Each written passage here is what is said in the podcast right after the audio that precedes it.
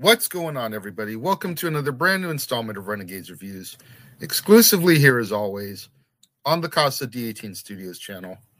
I, of course, am your host, the Renegade JJ Williams, and today we're going to keep going through the silent film era of our homage to classic horror, and we're going to discuss 1922's Nosferatu, a symphony of horror, starring Max Schreck, Gustav von Wangenheim, Greta Schroeder, Alexander Granach, George H. Schnell, and Ruth Landshoff. What's going on, everybody? Thank you for joining me here once again for another brand new installment of Renegades Reviews. And like I said during the introduction, today we're going to keep going through the silent film era of our homage to classic horror. We have four silent films in total to cover before we get to the universal monsters, if you will. We did John Barrymore's Dr. Jekyll and Mr. Hyde yesterday. We've got two Lon Chaney Sr. films coming up over the next couple days. But today it's the German film Nosferatu. And our movie takes place in the year 1838 in the German town of Wisborg. Thomas Hutter is sent to Transylvania by his employer, estate agent Herr Knock, in order to visit a brand new client named Count Orlok, who plans to buy a house right across from Hutter's own home. Now, while embarking on his journey, Hutter stops at an inn where the locals become frightened by the mere mention of Count Orlok's name. Hutter rides on a coach to a castle where he is welcomed by Count Orlok.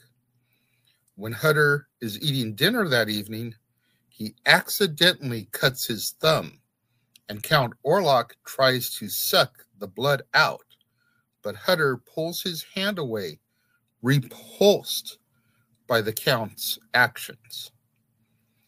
Hutter wakes up the next morning only to find fresh puncture wounds on his neck, which he attributes to mosquitoes.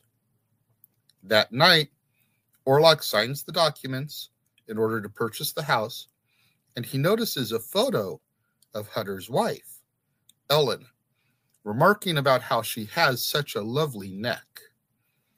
While reading a book about vampires that he took from the local inn, Hutter begins to suspect that Count Orlok is in fact a vampire.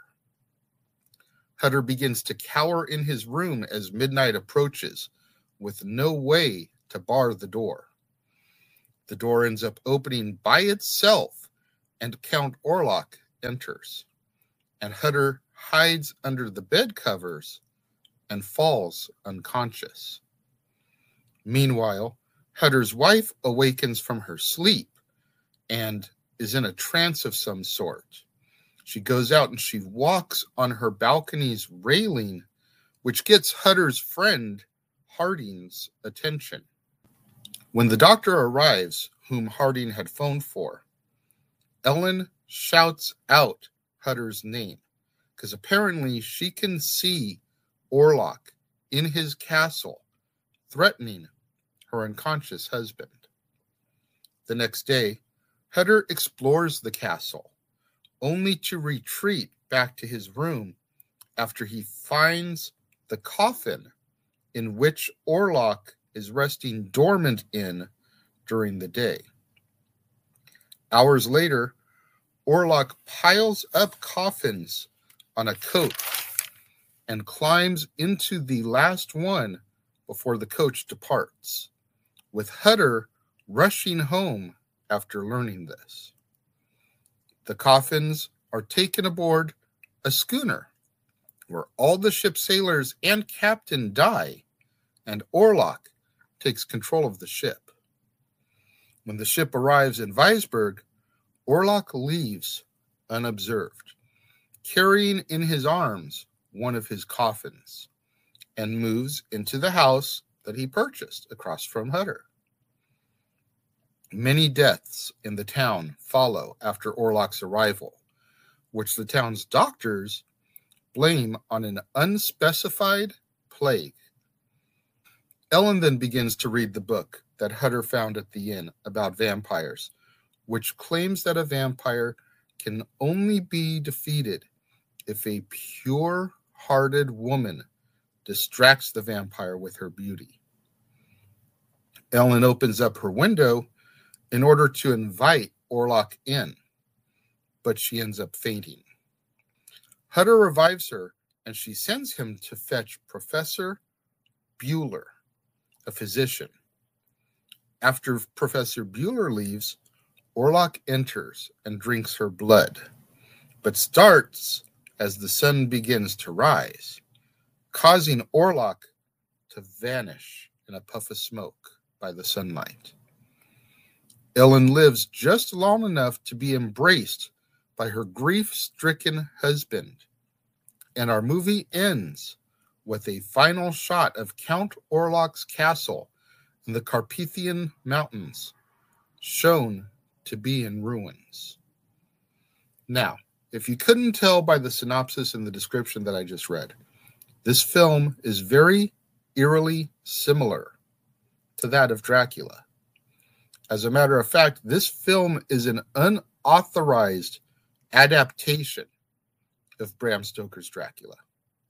Florence Stoker, the widow of Bram Stoker, sued Prana Films the production company that was responsible for Nosferatu, and won on the basis of copyright infringement, causing Prana Films to go out of business. This film is the only film that Prana Films ever made as a result of the lawsuit. Now, as it is an unauthorized version of Dracula, if you're familiar with the Dracula story or its films or its characters. Thomas Hutter is supposed to be Jonathan Harker. Ellen Hutter, his wife, is Wilhelmina Harker. Ernok is Renfield. Professor Bulwer is Van Helsing. And of course, Count Orlok is Count Dracula. Now, when we get into the meat and potatoes of this, it's a really good movie it's so sad that Prana Films had to close its doors as a result of the copyright infringement lawsuit over this because they did a remarkable job telling the story of Dracula. And Max Schreck was just an incredibly creepy character actor. Like, Lon Chaney gets a lot of praise for being the man of a thousand faces. But this man, Max Schreck, I mean, you can just see by looking at the man and then the character he played, what he was willing to go through to change his appearance physically. I mean, he's got a little bit of that in the eyes and the nose there already, but just such a dramatic change in appearance for Max Schreck to morph into the Nosferatu character. But I thought the story was well done. I thought that the acting was well done. Again, like we talked about a little bit yesterday with Dr. and Jekyll and Mr. Hyde, some of the acting was a little bit overdone, a little bit of overacting. Because again, just a reminder, it's a silent film. So you're not hearing the dialogue and the tone of voice. You're just seeing the movements and then a little black screen thrown up with a little bit of dialogue. So you have to overdo some of the performance aspect of it in order to convey shock, excitement, anger, etc. Those little things notwithstanding, though, it's a really good movie, and I highly recommend that those of you that have never seen Nosferatu, go out there, look into it. Again, I want to say it's on Tubi. I want to say I know it's on YouTube, but look into it and give it a chance. You'll probably be a little bit bored because it's an hour and 15 minutes or so. Silent film. Again, just that beautiful, eerie organ, like we discussed yesterday with Dr. and Jekyll and Mr. Hyde. That's your soundtrack for the film. But if you can if you can appreciate those things, then I highly recommend that you give it a look because it's definitely a classic that is worth sinking your teeth into. Pun intended. When it comes to my rating for Nosferatu, much like Dr. Jekyll and Mr. Hyde yesterday, I'm going to give it three out of five stars. I told you guys, I'm not going to rate these silent films much higher because I feel like the quality and the overacting does take away from it a little bit. You got to figure these movies are from the 1920s, man. 1920 yesterday, 22 today, 23 tomorrow, and 25 the day after. So, technology and everything definitely isn't what it used to be. You know, and technology now has improved vastly since then. So you really can't hold them to the same standards. But I feel like three out of five stars is a very respectable rating grade for these films. And again, I highly recommend you get out there and give them a look. Those of you that have seen Nosferatu, what do you think? If you're watching the premiere, leave your thoughts and comments over here. If you're watching on demand later in the day, leave your thoughts and comments down here. Whatever you do, though, when you get out there on social media, let's try to get those hashtags trending. Hashtag Casa D18 Studios, hashtag Renegades Reviews, hashtag Renegade Returns, and of course, the ever popular hashtag Shenanigans. Merchandising. Merchandising? What's that? Merchandising. Come, I'll show you. Merchandising, merchandising, where the real money's made.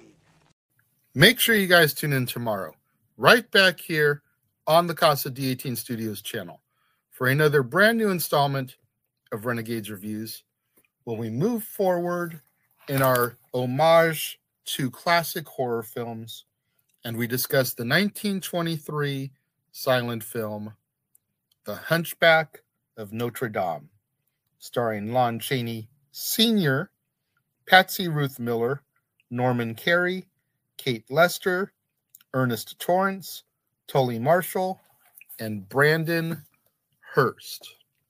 You're not going to want to miss out tomorrow. Right back here on the Casa D18 Studios channel.